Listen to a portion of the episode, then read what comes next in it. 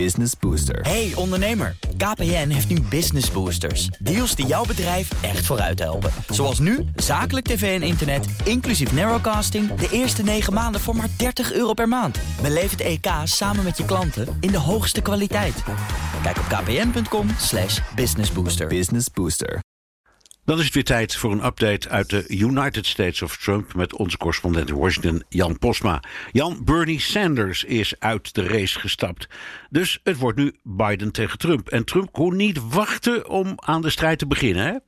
Nee, Bernard, het was al uh, minuten nadat Sanders die aankondiging deed... dat er al uh, tweets natuurlijk kwamen. Maar ook tijdens de coronapersconferentie ging het erover. En je zag Trump meteen een paar aanvallen plaatsen... Die, die we nog wel vaker terug gaan zien... en die we ook wel eens gezien hebben eerder. hij probeerde ten eerste natuurlijk om verdeeldheid te zaaien bij de Democraten. Daar is hij al een, al een tijdje mee bezig. Hij weet ook dat Sanders-supporters natuurlijk teleurgesteld zullen zijn. mogelijk ook wat gefrustreerd zijn. En dat vuurtje probeert hij wel op te stoken. Dus Trump vraagt zich af: geeft Sanders wel echt op? Now, is he dropping out or not? That's not dropping out. When you keep your delegates and then you want more delegates before you get to the convention, that's a weird deal going on there. Ja, en hij heeft hier wel een goed punt natuurlijk. Want Sanders die blijft inderdaad op het stembiljet staan en dus gedelegeerden verzamelen. En ja, dat doet hij voornamelijk om druk op Biden te blijven zetten met zijn beleidskeuzes. Misschien wel met uh, wie hij voor vicepresident kiest. Dat dat wel een beetje een, iemand uh, uit de stal van Sanders is, zullen we maar zeggen.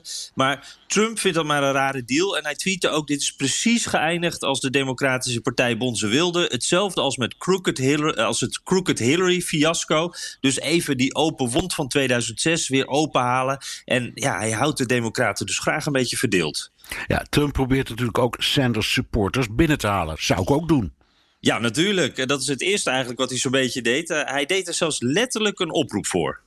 I hope that a lot of Bernie Sanders people, just like they did last time, we got a tremendous percentage of Bernie people. And I think they voted for me largely because of trade, because Bernie and I agree on trade. We agree that the United States has been ripped off by virtually every country they do business with. The difference is I've done a lot about it, and I'm doing more about it.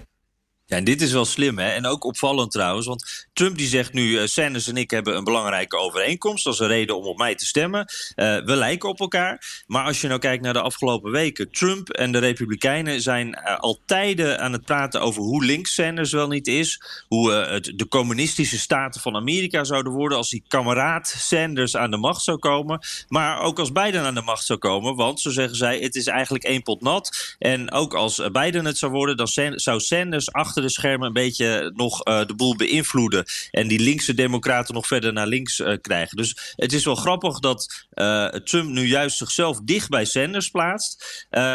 terwijl hij ook tegelijkertijd zegt dat dit is een vreselijke communist en het land gaat kapot. Maar die twee dingen kunnen dus naast elkaar bestaan in de Trump-campagne. Ja, en Trump pestte Biden ook nog persoonlijk. Ja, dit, dit is wel mijn uh, favoriet, uh, Bernard. Want deze is echt uh, gemeen, maar ook slim. Joe Biden die, die praat natuurlijk het allerliefste over zijn band met Obama. Hè. Zijn, zijn grote vriend en, en het belangrijkste argument ook eigenlijk... dat, dat Biden president kan worden.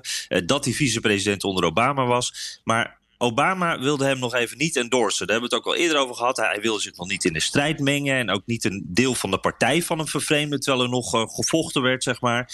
En Trump ettert hier echt even. Want waarom heeft Obama Biden nou nog niet endorsed? It does amaze me that President Obama hasn't supported Sleepy Joe. It just hasn't happened. When's it going to happen?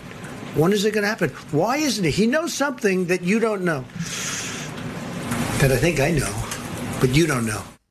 En dat laatste, dat vind ik zo mooi. Er is iets, Obama weet het en Trump weet het dus. Maar wat het is, wij weten het dan in ieder geval niet, uh, zegt Trump. En conservatief Amerika suggereert natuurlijk al langer dat Biden, nou ja, uh, dat, dat hij geestelijk niet meer scherp is. Hij zou uh, dement aan het worden zijn. Hij komt ook niet goed uit zijn woorden natuurlijk. Maar ja, heeft Trump hier nu bewijs voor? Is het iets anders? Heeft hij bewijs dat wij niet hebben?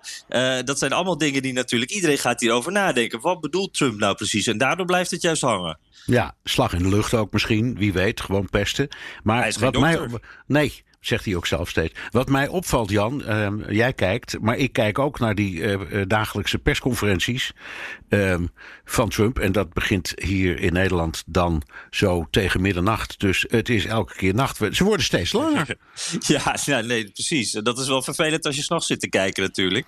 Um, ja, eh, Pieter Baker van de New York Times, die, die heeft het even uitgerekend. Die heeft het op een rijtje gezet. De gemiddelde lengte was ooit 61 minuten, dus een uurtje. En we zitten nu op 105 Uh, dus we gaan richting de verdubbeling. En uh, eerst sprak Trump daarbij zelf nog uh, 20 minuten. Dat is nu 53 minuten geworden. Dus zijn rol wordt ook steeds groter. En wat ik echt wel een hele mooie vond, dat hebben ze ook uitgerekend. In 28 coronapersconferenties heeft Trump nu in totaal 18,5 uur gesproken. Zo. Dankjewel, Jan Postma, onze correspondent in Washington. En wilt u meer horen over dat fascinerende land? Luister dan naar de Amerika-podcast van Jan en uw dienstwillige dienaar. Hardlopen, dat is goed voor je. En Nationale Nederlanden helpt je daar graag bij. Bijvoorbeeld met onze digitale NN Running Coach... die antwoord geeft op al je hardloopvragen. Dus, kom ook in beweging. Onze support heb je. Kijk op nn.nl slash hardlopen.